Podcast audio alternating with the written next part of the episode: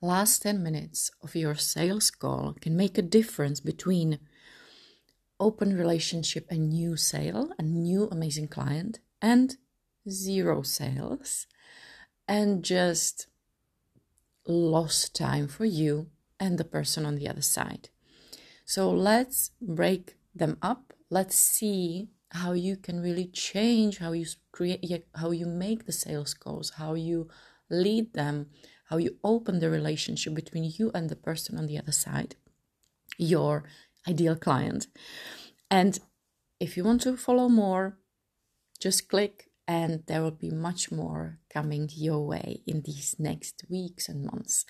My name is Poli and I'm your holistic business architect and energy healer. And the topic of sales calls is for me love, just really love, because for me, sales and all the sales are acts of love that I do towards my clients and towards me.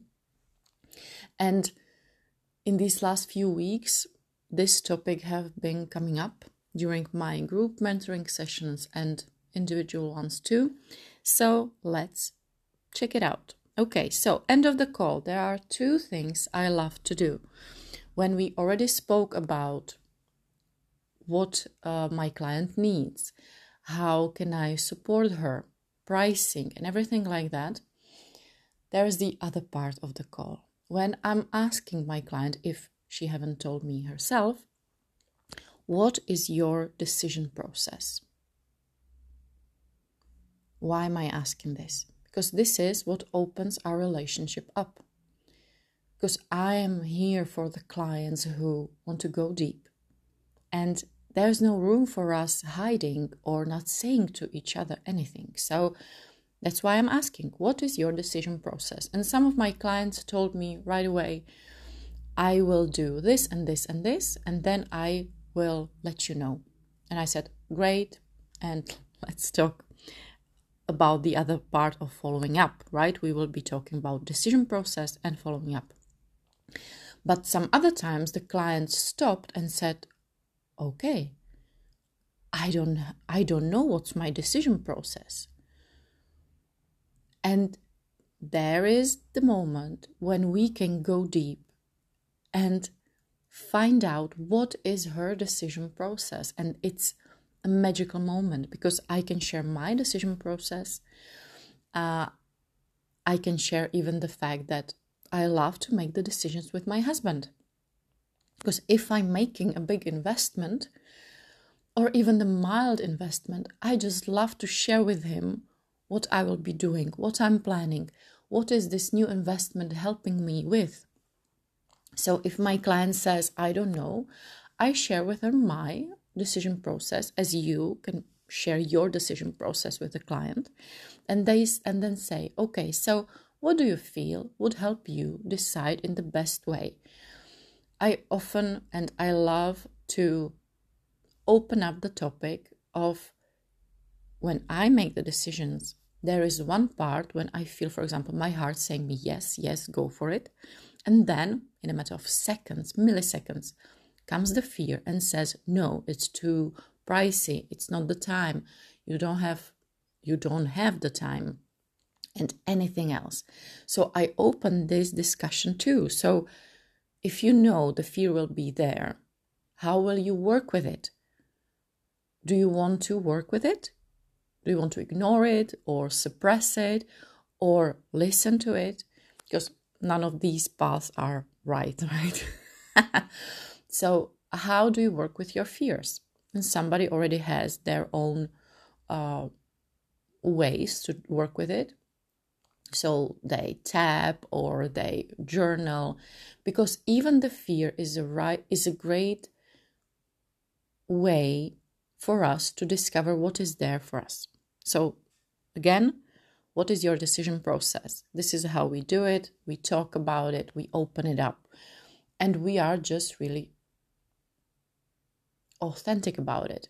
I don't hide anything. My client doesn't need to hide anything. And already in this moment, she feels this is a different conversation.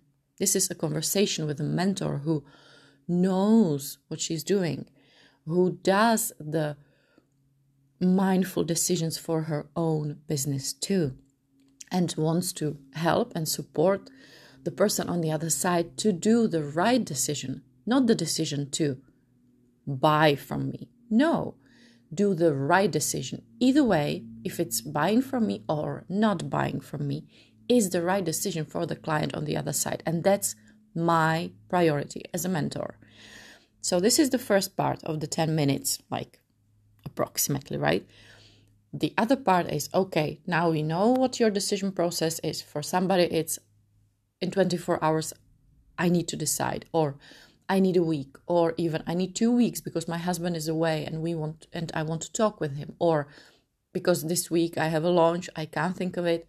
Next week will be the time to make the decision, make the right decision from my heart and from the strategic part of my business. Okay.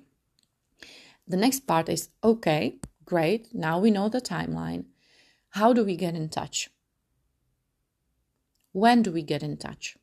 And because often we are on a Zoom, I like to open my calendar and we are just checking the days. And I'm just asking, what days are we following up?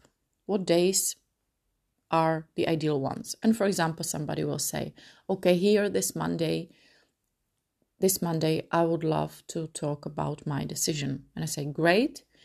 I will put it in my calendar too. Do you want me to get in touch with you? To just message, to DM you? Or you want to do the step yourself? And I will just know the day you are going to do it. Again, I opening the conversation with the client, for the client, for the person on the other side, even if it's not my client yet. And she says, I like to follow up myself. She's a self led leader often, so she just like it like that. Or she said, You know what? I would love for you to reach out. I just like that feeling that you didn't forget about me, that you care, and but I know that I feel already now that there's no pressure, so I would love for you to reach out. And I say, okay, you see, I am putting it in my calendar, so I won't forget to. And I'm looking forward to reaching out.